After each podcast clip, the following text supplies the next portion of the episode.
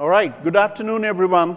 Uh, hope you're having a good reInvent. Uh, welcome to this session, Migrating SQL Server Databases to AWS, Best Practices and Patterns. Uh, my name is Prahlad Rao. I'm a Solutions Architect at AWS. Uh, with me today, I have uh, Jerry, who's a Principal Systems Engineer at Expedia.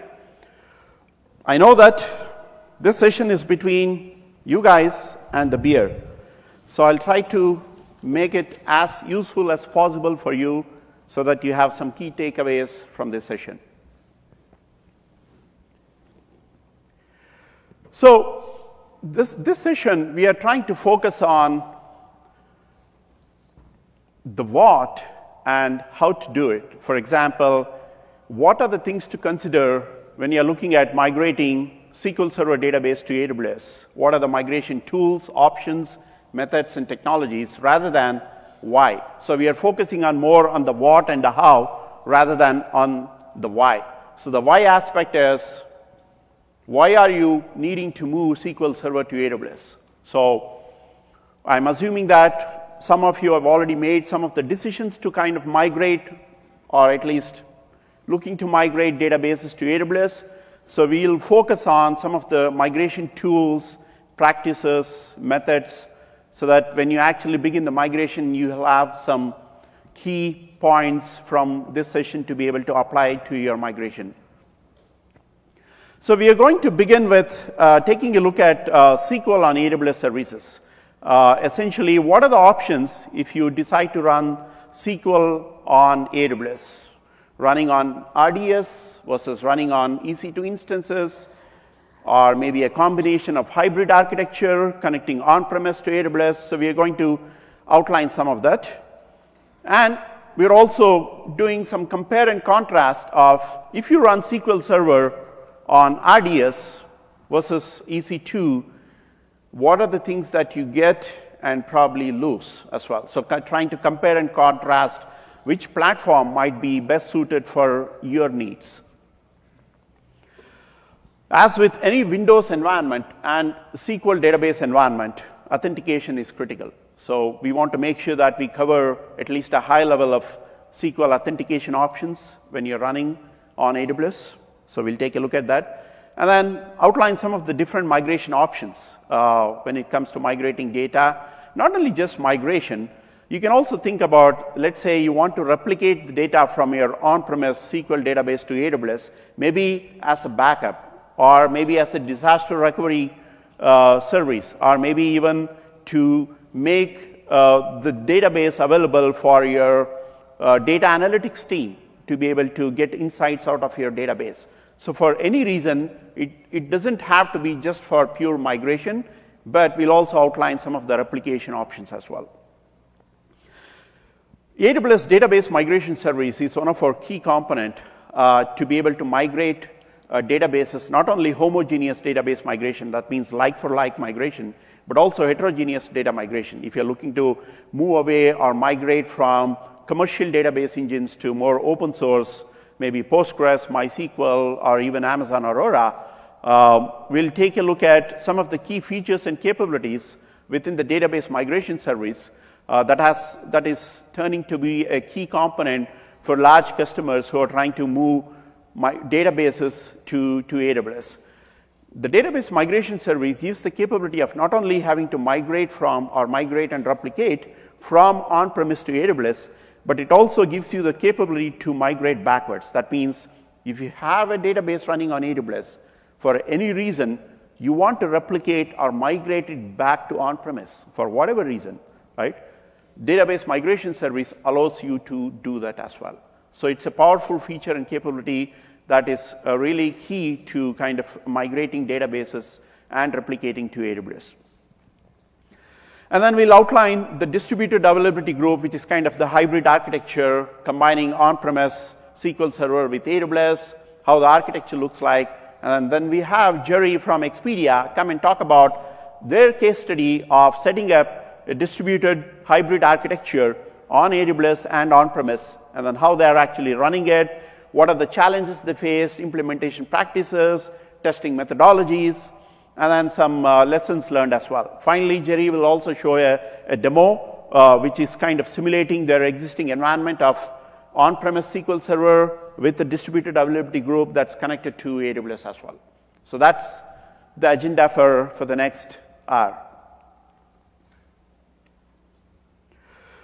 Okay, so when we start thinking about different options on AWS, typically when you first start with a migration project, you'd want to have the same look and feel, the same comfort, the tools that you have been always used to managing your database. For example, running SQL on AWS EC2 is exactly same as running SQL on your on-premise on a virtual machine. EC2 is a virtual machine, running on-premise on a virtual machine, it's, it's pretty much the same, which means that you get all the flexibility and control of the database, how you set that up, the uh, complete control of the operating system that is running the database engine, and any of the, the access and, and security and control mechanisms. But as you begin to move databases to AWS, uh, we have customers who start to think about, okay, now we have SQL on AWS, that's fine. I want to take advantage of the AWS scale and capabilities so that I can move away from managing the infrastructure required to manage SQL Server database. For example, underlying operating system, patching, upgrading, even database patching as well, right? Automated backups. How do you manage backups with SQL Server? How do you restore? How do you set up multiple availability zone? That means active, active, active, passive kind of uh, SQL database on AWS. Uh, I'm sure that many of you are database engineers and architects in this room, and you can imagine some of the pains and challenges when dealing with having to replicate SQL database, maybe do a, a transaction log replication, mirroring, availability group setup and things like that. How do you failover, apply the logs, and there's, there's definitely a lot of work involved in setting up and managing those components. That is where RDS comes into the picture in terms of AWS does manage all the underlying aspects of the database, including replication, mirroring, and whatnot, so that you can focus on the most important part, which is optimizing your database for your application and also improving your database performance.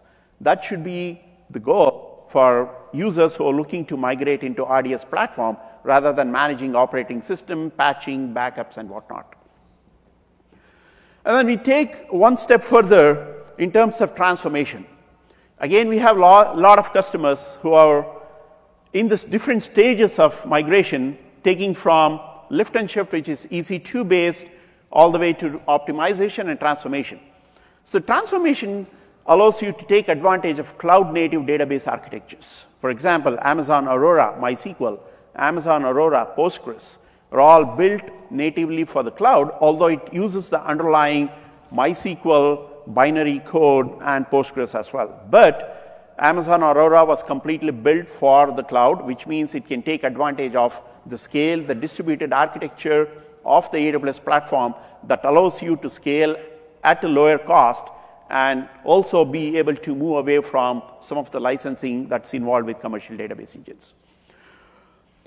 A lot of our customers have also migrated our, uh, their relational databases to NoSQL databases as well. For example, DynamoDB, which provides you with, with a scale for managing uh, or for running your NoSQL database environment. So you, can, you think about the stages from lift and shift to optimized transformation, customers are at various stages in their migration architectures.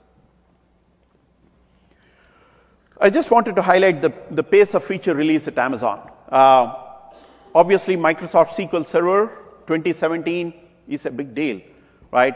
The good thing is, well, yeah, it can run on Linux.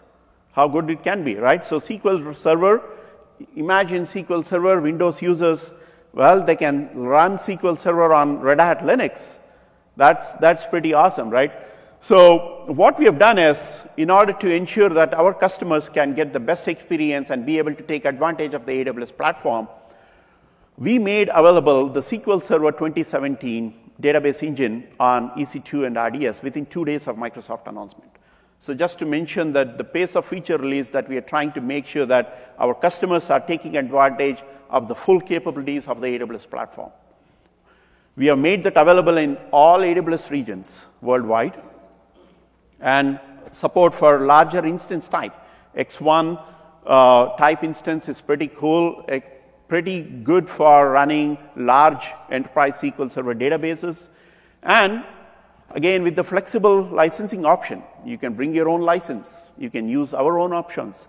Or you can also go with a license mobility option through software assurance. So all those features are made available to you today.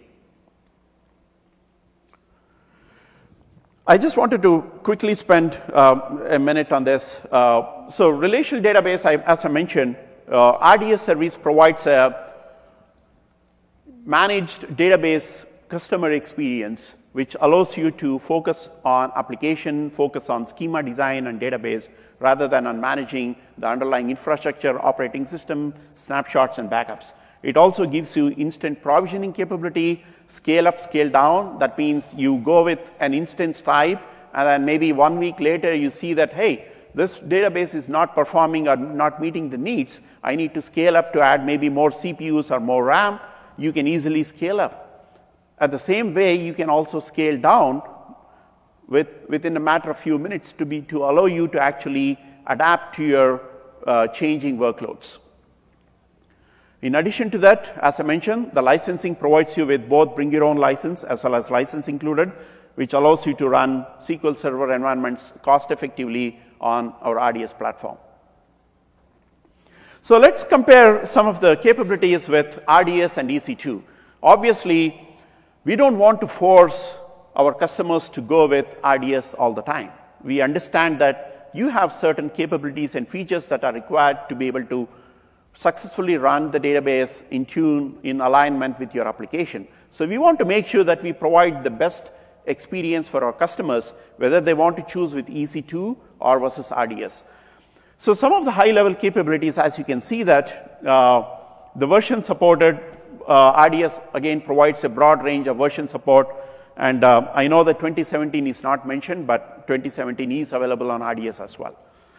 Uh, different uh, editions supported here. Uh, when, you, when it comes to HA on RDS, uh, we use multi-AZ deployment with, with Microsoft SQL Server, which means that you get to get the advantage of using multiple availability zones to set up SQL Server on RDS, and then underneath, uh, AWS manages all the replication, the mirroring, and then when the primary instance, for whatever reason, goes down, the switchover is automatically, it's automatic seamless. You don't have to get up at whatever time in the night and then do a failover and, and set up and apply locks and things like that. Everything is completely taken care of by AWS.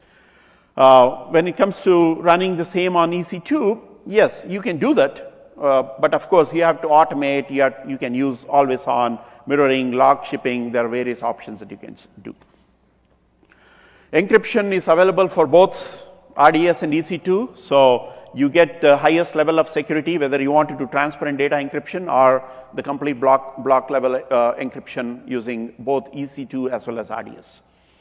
And then both Windows and SQL Server authentication is supported. Uh, backups as I mentioned, uh, our goal is to ensure that you, as a customer, you want to focus on the most important things. Backup is important, which means that AWS will manage the backup in terms of whether you want to take automated backups or manual backups and things like that. You will be able to restore all the way back to the last five minutes so that you can go back in time and then be able to restore at any point in time. And then a few other uh, options around replicas. Uh, so you can actually create read replicas for maybe read intensive workloads on RDS today using DMS or maybe using even third party tools like Cloud Basic, for example. Uh, on the EC2 side, you can manage, self manage, and uh, use that as part of your database engine environment. All right, so now we just have, uh, we, we took a look at some of the features with RDS and EC2. How do you choose whether RDS would be good fit, whether EC2 would be good fit? So the answer lies in usually what kind of environment you're coming from, right? What we would recommend is you probably want to look at running SQL on RDS first. At least evaluate running RD, SQL on RDS and then see if it meets the needs because it provides you with improved manageability at a much lower administration. Focus on tasks that bring value to your business, to your application, to the database performance rather than managing the infrastructure again. And then typically we see often customers who are heavily developer oriented environment or and, uh, other uh, startups, they'll probably not have the staff to completely maintain and manage different database environments. They might not even have database administrators. In which case, having something like an RDS would be a perfect use case because you're allowing AWS to manage that for you while you can focus on your code and application and some of the other important aspects. Uh, obviously, you might want to consider running SQL on EC2 for some of those reasons mentioned there. Uh, if you want full control of not only the database, but also the underlying operating system for whatever reason, yeah, EC2 is there when you're running RDS, when you're running SQL and RDS, you lose some of the control in terms of not be able to RDP into the underlying instance operating system. So you won't have operating system access, but really you need to you need to think, you need to ask the question yourself, do I need to have access to the underlying operating system? For what? When I'm allowing AWS to manage that, why should I worry about that? uh, it increases, meaning we have, we have often seen customers, they say that's actually a best practice from a security perspective because we are not allowing anyone to actually log into the underlying operating system to change something for whatever reason. So it's in fact a good security practice to have a managed database experience in that aspect. Uh, but still, for whatever reason, you might, you might just want access to the underlying operating system, in which case you choose that and then you want to have control over maybe clustering, replication, whatnot, because the way that you have designed your current environment is the way that you are comfortable with, no worries. We are giving, we are making sure that we provide the appropriate options to our customers there. And then some of the features, again, so the, the features, lack of feature, some of the lack of features on RDS is, is kind of a moving target. It might not be available today, but maybe in a couple of months' time, some of the features are made available. So at AWS, we always iterate some of the product capabilities and features. So I would always recommend that don't try to base your decision on some of the features and capabilities unless it's heavily dependent on the application, but rather look at from a holistic perspective in terms of what it entails to manage, to run, to do all the things, right? And then maybe some of the RDS uh, uh, the instance type does not meet your need. You want maybe the highest instance type, the lowest instance type, whatnot, in which case you can, you can look at uh, running SQL on EC2. So Windows uh, authentication, uh, there are a couple of options you can look at when you're running SQL or at least Windows on, on AWS.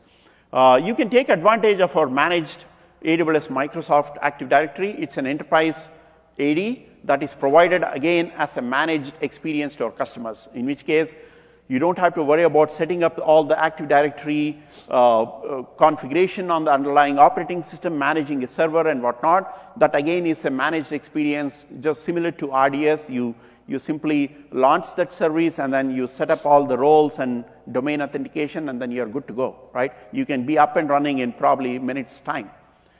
Uh, however, we also provide support for managed on-premise, right? Meaning if you have domain controllers running on-premise and then you want to have a slave controller on AWS, well, yeah, you, you can do that. So RDS provides capabilities for both of that.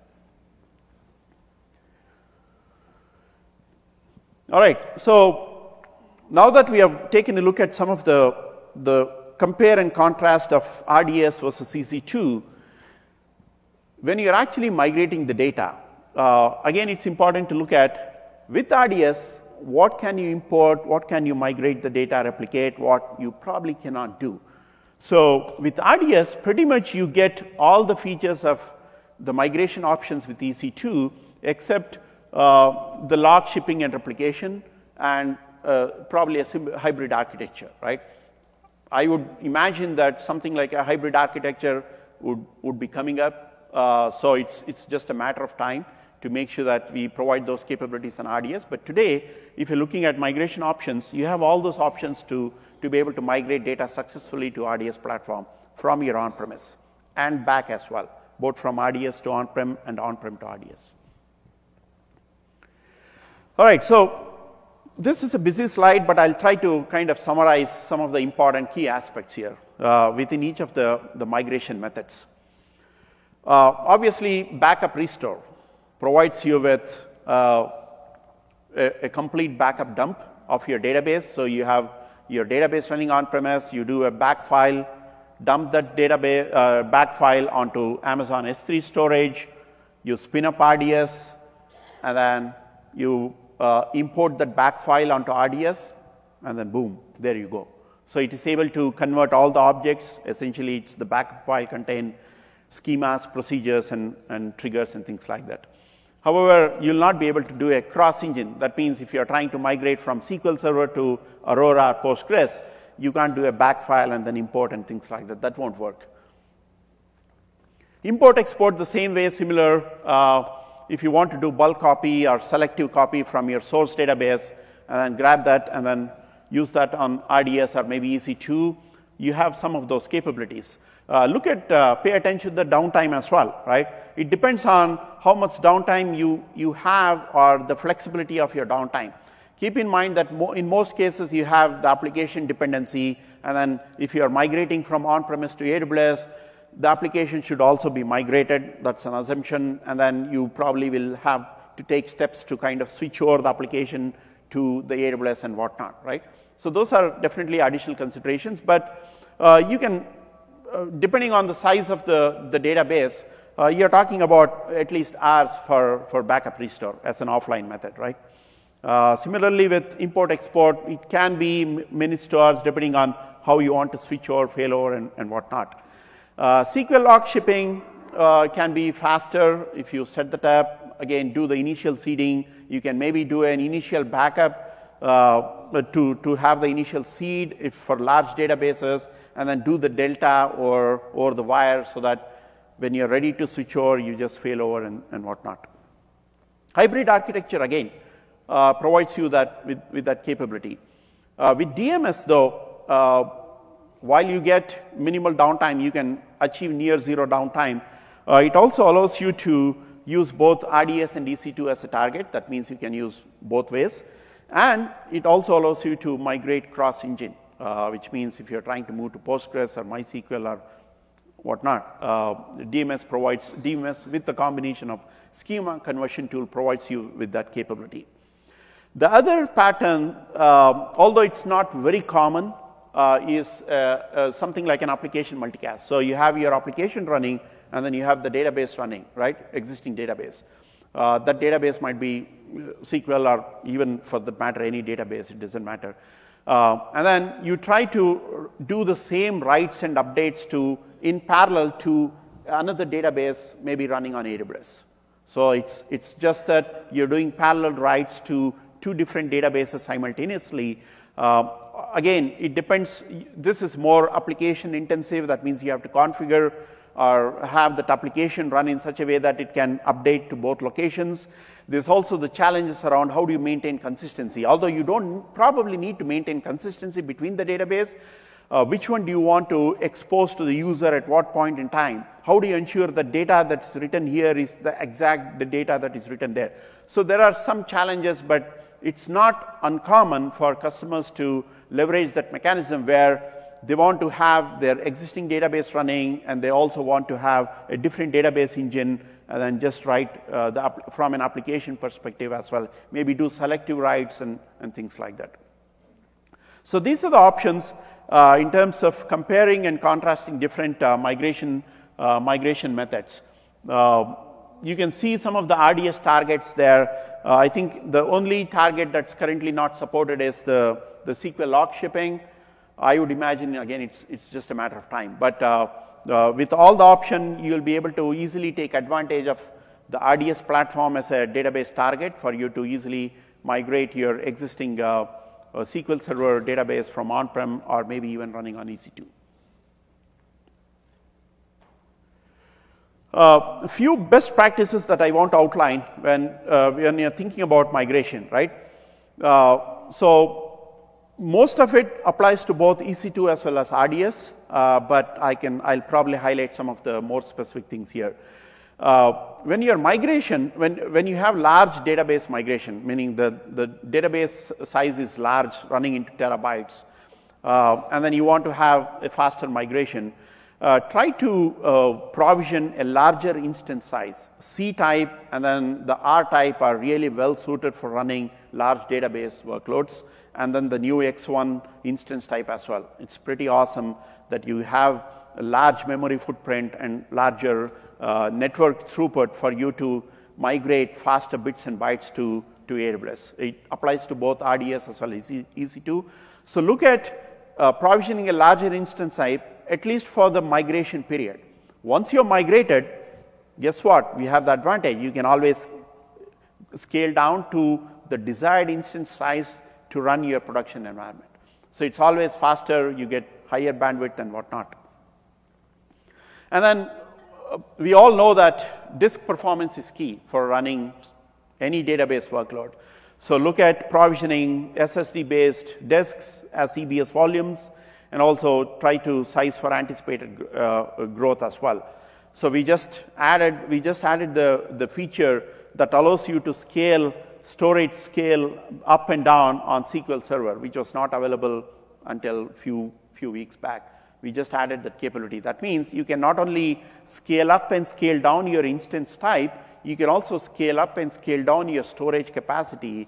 You can also scale up, you can also move from, let's say, uh, a magnetic disk to a GP2 to an IOPS, PIOPS volume type. That means, guess what? You have now more opportunities to look at, right? You don't have to worry too much about right, sizing your database, uh, but rather, what you can easily do, some of the, the pattern here is now that the storage scaling is supported, uh, you can maybe write a Lambda script, right?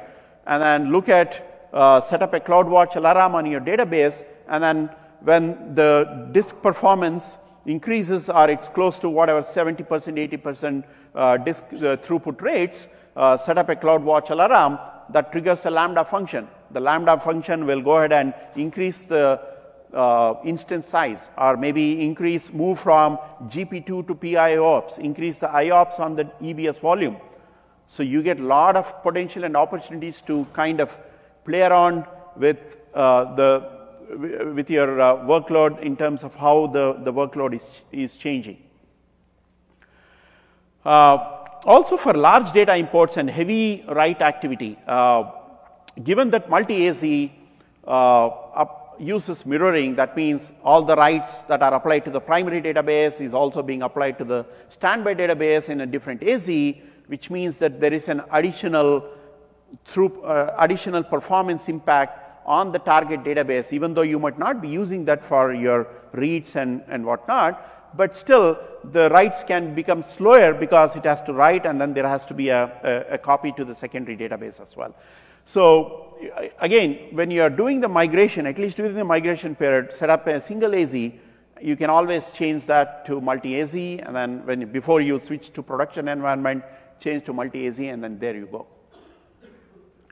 Uh, there are some BAK file import limitations you need to be aware of. At least this is only on the RDS, not on EC2. So the, the max size is 4 terabyte uh, with a single file. Uh, I'm sure that there might be something more coming there. Uh, and then for whatever reason, if you if um, directly migrating to RDS is, is a limitation for whatever reason, maybe compliance, maybe you're not comfortable with, for whatever reason, you can always do a staggered migration. Step one, stage one, migrate to EC2. You get comfortable, make sure that you take advantage of AWS services. When you're ready, it's even more easier to migrate from EC2 to RDS. So you can also think that as a migration, phased migration approach. Uh, some of the uh, capabilities around DMS and schema conversion tool is essentially to modernize and migrate, right? Uh, whether you are trying to move a heterogeneous database, uh, different database engines, or even trying to migrate across different data warehouse architectures, uh, you can use DMS there as well. I'll accelerate my talk a little bit, given that we, are, we want to ensure that Jerry has time to do his slides and, and demo. Uh, so you can essentially keep your apps up and running and then set up the replication using DMS. And then at any point in time you're comfortable, you go ahead and switch the, your application to the target database, and then you should be good to go. Some of the capabilities around DMS is you can actually load selectively. That's another big advantage. You have, let's say, you have a big database, uh, and then that database has years worth of data, right? You don't want to migrate all the years worth of data when you're when you're migrating to AWS. So you can do a selective migration based on time range, based on date range. You can selectively query the data and then be able to extract the data set to, to AWS during migration. That provides you with a very powerful capability for you to uh, move away from all the, the historical data that's residing on database, but you didn't have time to clean up the database. Now is your opportunity. When you're migrating, you can do selective migration with DMS. Uh, you can also use change data capture. That means you can have the mig uh, migration running, the replication. So as the data is written to your primary database, it gets updated to the, the, the secondary copy so that everything is up to date and it's easy for you to fail over to your new database. What else can you do? You can fan in or fan out, what you call. Uh, so let's say you have many number of smaller database as a source, and then you want to combine into one big database for whatever reason, easy management, just have lower footprint of database, lower licensing cost, whatnot. Again, you can use DMS to actually fan in from multiple database source to a single target as well. Fan out you have a large database, you want to fan out into much smaller database for management and reducing complexity. Again, you can do that with replication instance, with, with database migration service. Take it all or some. Granular, selective, filter based, you can run SQL queries and then extract the data based on time range, transformation rules, filter rules. There are a whole lot of options uh, that allows you to granularly or selectively migrate your data to to AWS. Some of the best practices around DMS, again, uh, since DMS involves the replication instance where it connects to your source and the target database, uh, making sure that you have size, you have sized the replication instance appropriately to handle your data migration needs is important, right? Again, seat instance type for large data set is very good. Uh, the higher CPU memory, uh, vCPU count I think the faster number of tables that can be parallel loaded onto uh, with, with AWS from source to target. Uh, by default, it loads eight tables per instance per task. You can always increase that, but try to ensure that you're not overloading your source database.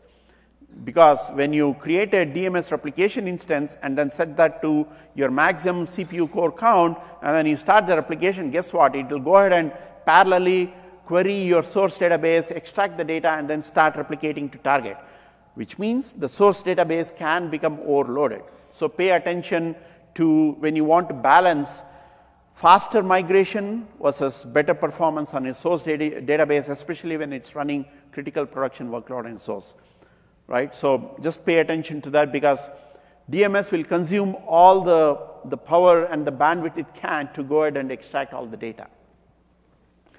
Uh, it's also important to remove some of the bottlenecks on the target database. Uh, one of the important things is to uh, disable foreign key checks because when DMS loads a full data from your source to target, it doesn't go ahead and validate all the foreign, the primary key, foreign key constraints and things like that. It will just go ahead and pull the data and then load that during the full load phase. But once it converts to a change data capture, you can go back and turn on the foreign check, enable all the, the triggers and other validations so that the change data capture can capture that, right? So it's important to disable some of the unnecessary things to reduce target, to reduce errors when you're migrating using DMS.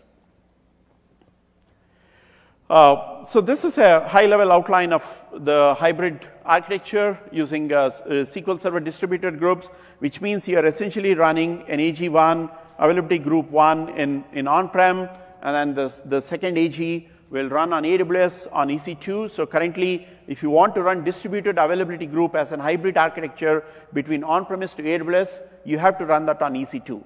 RDS is not possible today. Uh, so this is one of maybe one of the reason why you might want to run SQL on EC2. So uh, you have your direct connect, make sure that the network bandwidth is appropriate. When you're setting up your distributed availability group, uh, try not to do that over internet and whatnot. Uh, but just make sure that you have the necessary bandwidth, the private direct connect connection between AWS and uh, your on-prem. So uh, Jerry is going to talk more about how they've set up their distributed availability architecture using the hybrid on AWS and on-prem. So I'll now invite Jerry to come on stage and talk about his lessons and best practices. Thanks, Jerry. Thank you. Hi, my name is Jerry Maniosi. I'm a principal engineer for Expedia. Uh, I've been doing database engineering for a while uh, with Expedia 2006. Um, and lately, I've been helping out with our cloud journey. And uh, it's, it's exactly that, it's a journey. Um, this is background slide. Uh, I what I would like to do in this presentation is leave you with some things that you can take away and some of the things that we've encountered and maybe some um, an understanding of the reason we went certain directions. Uh, we are nowhere near as done, uh, but uh, we have a plan moving forward and we're, we're slowly implementing our phased approach uh, using a hybrid architecture. Okay, motivation for the hybrid architecture. So what this does for us is gives us a lot of flexibility. Uh, the we don't want to go all in. And first, maybe I'll, I'll give you a little background on what our uh, environment looks like. We we do run a lot of SQL Server. We will. We've historically had large monolithic applications, uh, and over time, in the 10 years or 11 years that I've been around, it's slowly been breaking down into smaller microservices and um, there's not one migration approach that we're taking to get our data into the cloud. Um, sometimes there are applications that we're not going to migrate. Uh, other times, uh, and for this particular uh, talk, um, we are migrating one of the legacy ones as a start, uh, and uh, we are beginning with a lift and shift to make it easy. Uh, in that image where they, we showed two particular clusters, and, and we have connected the two of them, that's an asynchronous connection. Um, and we, at some point, would then swap roles once we have enough of our um, stack in AWS. Um, and uh, you'll see in the, in the coming slides. So presentation tier, application tier being moved in bits and pieces. Um, with that distributed group, the second cluster in AWS is serving read-only uh, requests. So for where it's appropriate, uh, parts of the application can read from the cloud nodes. And uh, the idea is we want uh, AWS applications to be reading from AWS databases, not trying to traverse back to the, to the source on-prem data center. Um, and we're trying to avoid data transfer costs. Let's see. So uh, in order to, uh, well, it roughly breaks into three phases. First being that we have our on-prem availability group, uh, which is our master, um, and that accepts writes. Uh, and then, like I said, the EC2 in phase one would be just in, in, in read-only mode. Uh, the next phase would be to swap those roles and then send our writes to uh, AWS, and then you know just we're replicating back to on-prem. And then in, a later phase, we would then go multi-region and then have you know no on-prem data center at all. Um, that's definitely something that we're looking at to try to control costs as we go. So this is an image showing phase one. Um, real simple. Now, uh, with availability groups, you have uh, the option to configure synchronous secondaries and uh, asynchronous secondaries. Uh, within a, a zone, uh, or rather within a region for AWS, we would have a mix. You know, we, on the right-hand side, we're showing uh, two different nodes. One of them would be synchronous for high availability.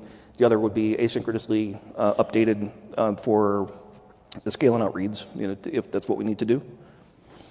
And another key thing with um, this architecture and this hybrid configuration for availability groups is we're only sending data once. So regardless of the number of secondaries you have on your second cluster, there's not that many parallel streams of data, you know, traversing the wire. It goes over once, and then the, the second availability group reads from that that, that particular node. So it's, it's efficient um, as far as transferring data. The next slide is basically the same thing. It's just um, the, the, direction of the data is going in reverse. Um, and uh, our phase two mode would be, again, uh, we're writing to our AWS node, but we're still maintaining our on-prem uh, cluster. Uh, should we run into a problem, we could switch that back. Um, and uh, you know, hopefully everything goes smoothly. Knock on something. Third phase looks just like the second phase, except that it's two regions instead of uh, you know, an on-prem data center and an AWS region. Uh, let's see. So let's get into some of the risks and some of the challenges that we had. Um, well, we'll, we'll talk risks and some mitigation. So risk one, uh, your secondary availability group needs to be up. Uh, or, well, first of all, that, that's another risk that's coming up, but the if we have a network bottleneck and we can't apply uh, what happens on the on-prem data center, we can cause problems not only for stale data in EC2, but uh, you could have issues where the, the primary uh, transaction log starts filling up. Uh, so uh, what we did to mitigate that risk is to do extensive stress testing, and we, we did that over months. Um, now, through the stress testing, we found a number of things. Um, one was uh, there were opportunities to tune the network uh, and increase our baseline network throughput. Uh, and i have got some slides on, on what we changed. Um, the other thing that it helped, it helped us do was to um, find issues with the version of SQL. Um, so availability groups is a newer feature. Uh, currently we run 2008 R2 where you can't do that. So we started out by migrating from 08 to 16 on-prem and so that we could leverage uh, availability groups. Uh, another thing that we found was when we, well, we tried to do this with SQL 2014, and um, that's not quite as optimized as SQL 2016 with regards to the availability group feature. Um, things like parallel redo, um, we had issues with secondaries falling behind, and um, by using 2016 and, and testing that thoroughly, uh, we, we were able to demonstrate that we could run like 5x our expected production traffic and then not overload the secondaries. And we, we watched that quite a bit. Um, uh, yeah, test, test, test. That's, if, if, there's one takeaway, it's set it up and test it. And um, it was, or let's see, and also through that stress testing, we found some uh, uh, bugs. You know, new version of SQL worked with Microsoft. Uh, they had already had some issues, like we found access violations, a couple other things. Uh, but we, we came up with a, a, recipe, and we know what patch level we, we need to be at to make it all work. Uh, here are some performance counters. So we watched in our testing log bytes flushed per second uh, that's you know, essentially how much is the database changing. Uh, with availability groups, there's the concept of queues. Uh, there's a, a, send queue, which is basically data that's, that's on the primary that's not yet been applied to the secondary copies. And then uh, a redo queue or a recovery queue. And uh, same concept there. It's just logs that have been sent to the secondary, but they're not uh, applied yet. So if, if you ran a query, it would, it would be behind. And we mitigated these risks by, again, stress testing and just, you know, like turn it until it breaks, and then is that adequate, or do we need to scale more or come up with a better solution? Uh, and I can say that we also found opportunities to tune the database and you know rethink what it's doing. Uh, for instance, there's sometimes logging that your application does to the database that could be going elsewhere, or maybe you know it, it sort of depends you know application by application. But we reviewed um, things uh, in case we want to be on a different platform someday in the future, we wanted to sort of simplify what the database does. So things like uh, the change data capture feature within SQL, uh, we are using, but we don't need to be necessarily. So in addition to the cloud migration, it's, it's thinking about what can we change so that when we're in AWS, it'll play nicer. We'll have, you know, hopefully fewer issues. Here's uh, some perfmon charts. Um, we regularly collect um, the perfmon counter is running through the PAL tool, and that's what's generating these uh, charts. And the PAL tool is available from CodePlex still. I think it's under a different name now. Uh, and here we're looking at a redo queue, for example. You know, ideally that's going to be zero or near zero. If it's not, or if it starts, you know, ever increasing, then you want to look for, you know, resource bottlenecks and figure out what's why is it taking so long? Do I need more network bandwidth or bigger instance size? Uh, those types of things. Hybrid strategy will come to a halt if there is an AWS Direct Connect failure. Yes. Um, and Mr. Vogels everything fails all the time. so you have to look at uh, where we needed to have redundancy in our infrastructure to protect against stuff like that. Uh, worst thing that could happen would be that breaks and then transaction logs fill up on the primary and then you know we're, we've got a mess. Um, so um, that's another consideration. Third risk, uh, again, everything fails all the time. Uh, we expect EC2 nodes to fail from time to time or have to be prepared if, if and when that happens. Uh, so what we're working on now is maturing our scripts and automation in order to detect, obviously, when nodes fail uh, and also be able to rebuild a node quickly.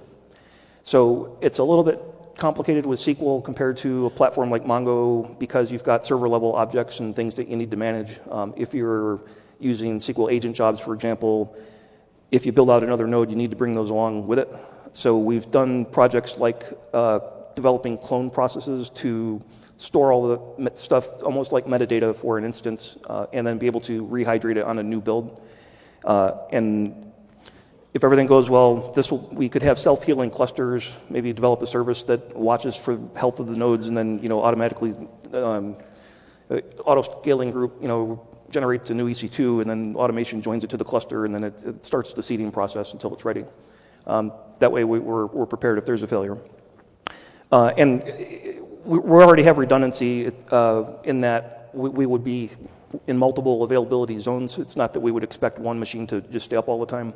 But um, it's that, you know, having to get a DBA to do to take action in the middle of the night. You know, obviously we, we want to have good, solid, um, mature automation, and, and th those are some of the projects that are are going on right now. So we are trying to prepare for failure, essentially. um, okay, implementation guidelines, best practices. Um, so based on our stress testing results, uh, we can dial in on, on what instance type we should be going with. Uh, we're trying to pay a lot of attention to cost. We don't want to over provision, um, although, yeah, there are options to scale up and scale down uh, instance type. This particular set of applications that we're starting out with, um, these are production, booking path, super critical, super latency sensitive.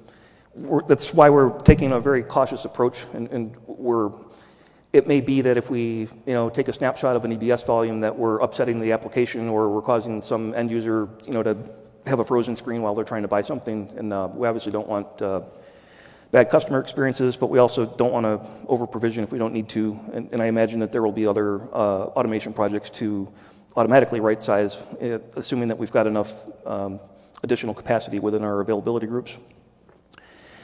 Uh, we need EC2 instance types with better network performance. And we did evaluate our RDS. Um, we are currently leveraging some features in SQL Server that don't, um, or not currently available in RDS, and we can re revisit that later, um, you know, once they become available. Uh, another thing we ran into is uh, the use of dedicated hosts. So this is mostly due to cost. Uh, so SQL Server licensing is not cheap and, uh, and it's gotten more expensive. Um, so until we're on a different platform, what we can do, or if, if and when that happens, I don't know. Uh, but um, by using dedicated hosts, um, you have the option to, well, also we're, we're trying to bring our own license. We've got, uh, you know, a tremendous agreement with Microsoft. And uh, when you deploy a dedicated host, meaning that you're the only tenant that's on, um, you know, the, the, the hardware making up the VMs, we're making up the EC2s. We, well, we expect to avoid no, noisy neighbor uh, situations, um, but also it's, it allows us to just license the physical cores on those dedicated hosts, and that adds up to quite a cost savings. So if you're concerned about managing costs, you may want to look into that. And as mentioned, um, this is database, so you're pretty much always going to be running into um, storage, or, or, you want to ensure that your storage uh, can keep up. So uh, provisioned IOPS would be the standard, except for cases where everything can fit into memory or that's low write activity or um, that type of thing. So, next, Windows settings. TCP auto tuning level, uh, receive auto tuning level should be set as normal. And, um, that slide's a bit hard to read, but um, it, we reviewed receive side scaling state, chimney offload state, uh, NetDMA state, uh, direct cache access. Um, uh, this, these were pretty well normal. Uh, next slide was the one for other NIC settings that we changed. Uh, this is interesting. We initially found in our baseline testing that we could push 2.4 gigabits per second um, over, over our direct connect. Um, once we were done making changes to EC2 network settings, uh, we were able to get that up to 9.5. So making sure that we don't fall behind and that the secondaries stay up, uh, you know, approaching it through network tuning as well as reducing the amount of work that the database has to do by getting rid of certain features, uh, both together helped us out quite a bit. And we looked here at uh, interrupt moderation, disable jumbo packet 9014, priority packet and VLAN, um, or yeah, packet priority and VLAN disabled, um, and receive and transmit buffer at 2048. Okay, current state. So we're still in our phase one. Uh, we have mostly we have a couple production nodes that are serving read queries. Um, we obviously will, this, this application is, is a number of machines. Um, it, it's actually a sharded um, database platform. So we've moved a couple shards over to get started. Uh, we will continue with that uh, and then work closely with Microsoft um, in the event that we uncover any more additional bugs, although that, was, that happened several months ago during initial stress testing.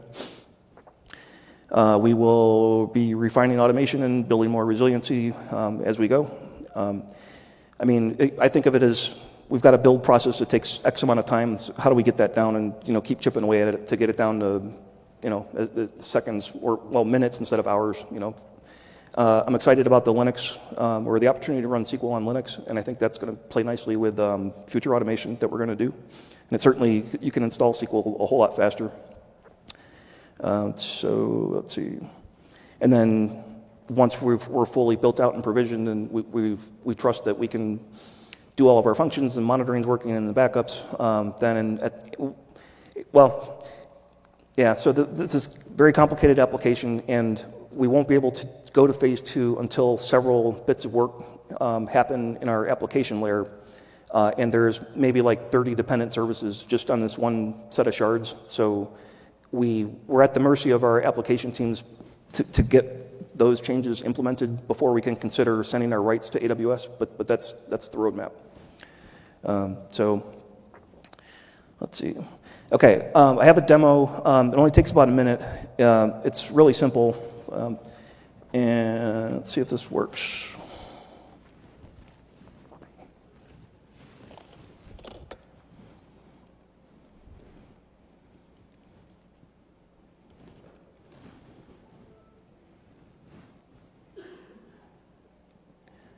Okay. So I'm going to get this started and I'll hit pause real quick. Uh, all I'm doing in this demo is um, I'm using Management Studio as a client. Uh, I have a distributed availability group that's configured in our lab environment. So this top section here represents the objects uh, locally in our on-premise data center. And then this bottom one is an EC2 machine that's running, and uh, it's, it's connected in that um, the way that the architecture diagram showed, you know, the availability groups. Um, so the top one basically is going to update the, or asynchronously update the bottom one. Uh, I've done just a quick little script here uh, showing that um, where everything's going to go in, in one shot. So when, when I hit go, it's going to first query a, a value in a table uh, uh locally and then remotely. Then it's going to update some data. Then it's going to repeat that query locally and remotely. And then what I'm looking for is that bottom value to reflect that it it, it's in sync with, um, with, with the on-prem data center. So it's pre-recorded, so I know it works. uh, yeah, so I'm just tracking what the, what the names are. Uh, I'm, in this case, using a linked server connection from the on-prem to the remote. Um, it was just easier to do it in one window. Um, I have a table that's called system value, which has a column, a column called system value value. And uh, the first part of this is it's just going to update it to one, you know, as so I know I've got a consistent starting point. Then I'm going to go to system value value, and I'm going to change it to two. Now, if I hit go, I expect that the, the second one, you can see that the, the local one changed to two, but the, the remote one did not. So how come? Uh, and uh, wasn't exactly expecting that at first, but it makes total sense. The way this script is running, it's, it's firing those queries right after each other. So it basically sent the update and then ran the query on the remote host before it had a chance to get it. Um, so there, there is you know, some latency in this connection, um, and that's a good demonstration of that. Um, so in this case, I just reran the query and it, it, showed up. So it actually did the same update twice, and because it's an update, it didn't change anything. So, um, I mean, that's it. Um, there's some work involved in getting the. Um, let's go back here. Oops. Yeah, we're back. Yeah. Okay.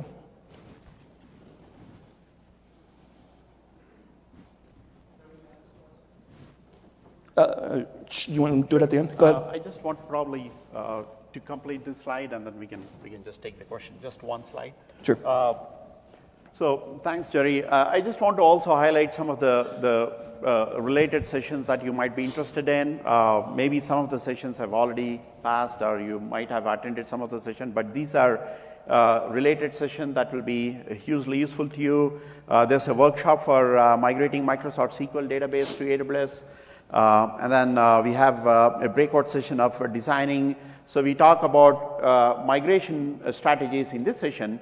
And the Win 306 will talk about design. Now that you've already migrated, how do you design, optimize uh, running SQL on AWS as well? So that's the, the next phase. I think that will be useful to you. And then uh, uh, we also have a chalk talk on multi-region SQL Server clusters using different AWS regions, using HA and DR. What are the key things to consider there?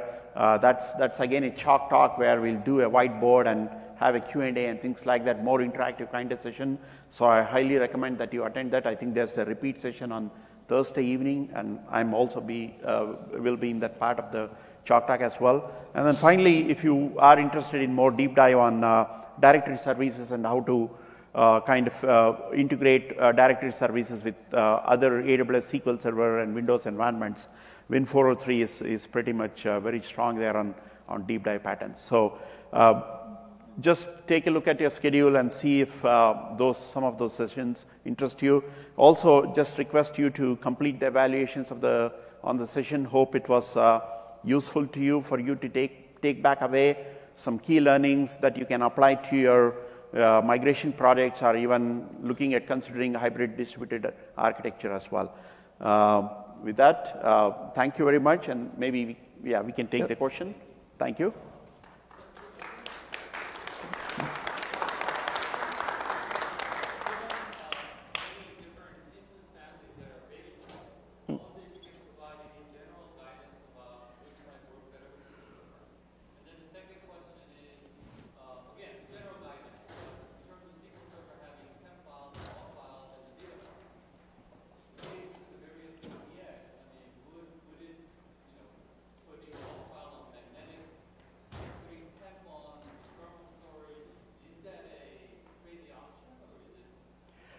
Good, good question. So I'll try to repeat the question for everyone. So the first question was, what's the recommended instance type for SQL Server?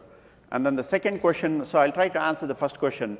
Uh, so the answer is, uh, again, meaning it depends on how much, what, what's, the, what's the kind of database size and, and what kind of read-write activity you're trying to expect, whether you want to have uh, maybe a read heavy workloads versus write heavy and things like that. Uh, typically, what we have seen uh, with enterprise customers that get the best out of SQL Server are running instance type that are more compute intensive and memory intensive that have more that has optimized network bandwidth.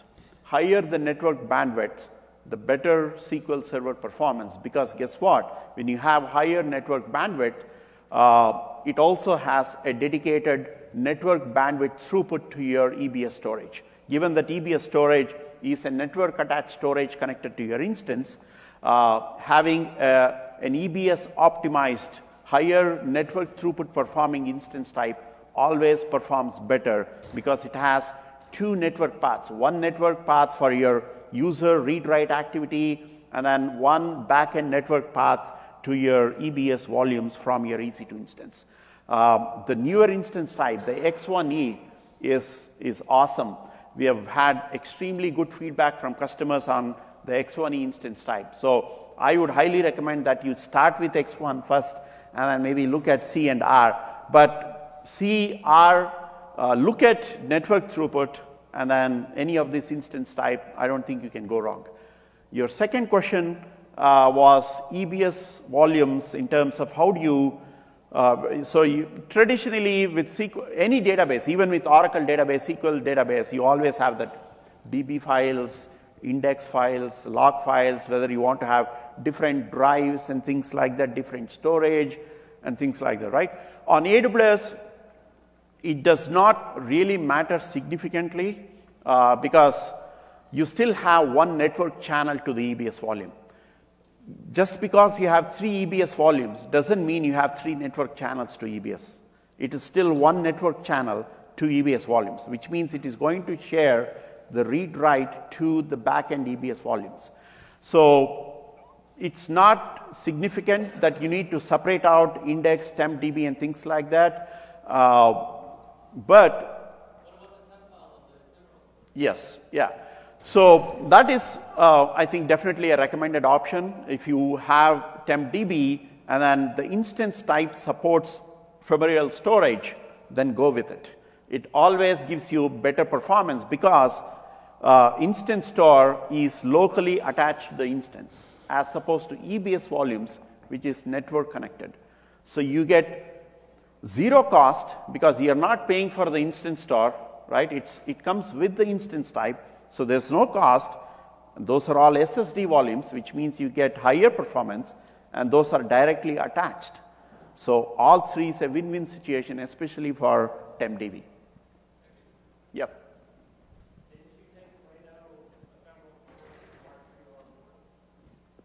Sorry, I just missed the last part.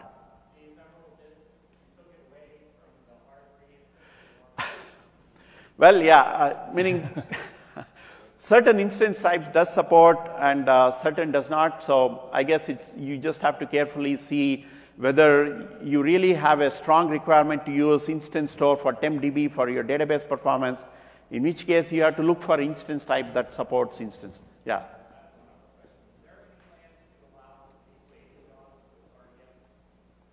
Uh, what kind of jobs?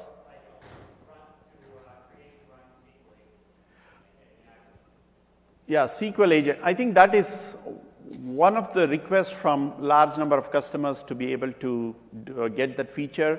Uh, we don't have that capability, uh, but I, depending on customer prioritization and need, we might we might just add that. I, I, think there is some support. I think you can run some jobs if you if you script it, if you run yeah. if you generate the T SQL, uh, but it's not as friendly as you know what you would be used to.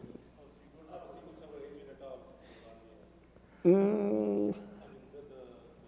The client side, yes, the SSMS and, and other things are there. But if you're if you're running, you're wanting to run some jobs and things like that, as Jerry mentioned, it's not really as intrusive as you can do with EC2 on SQL because you don't have all the necessary permissions on RDS to be able to achieve that functionality.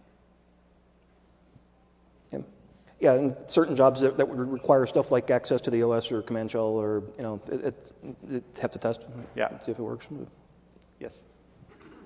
Um, do you need to be in a VPC to support AD authentication? Do you need to be in the VPC to support AD authentication? Uh, the answer is yes.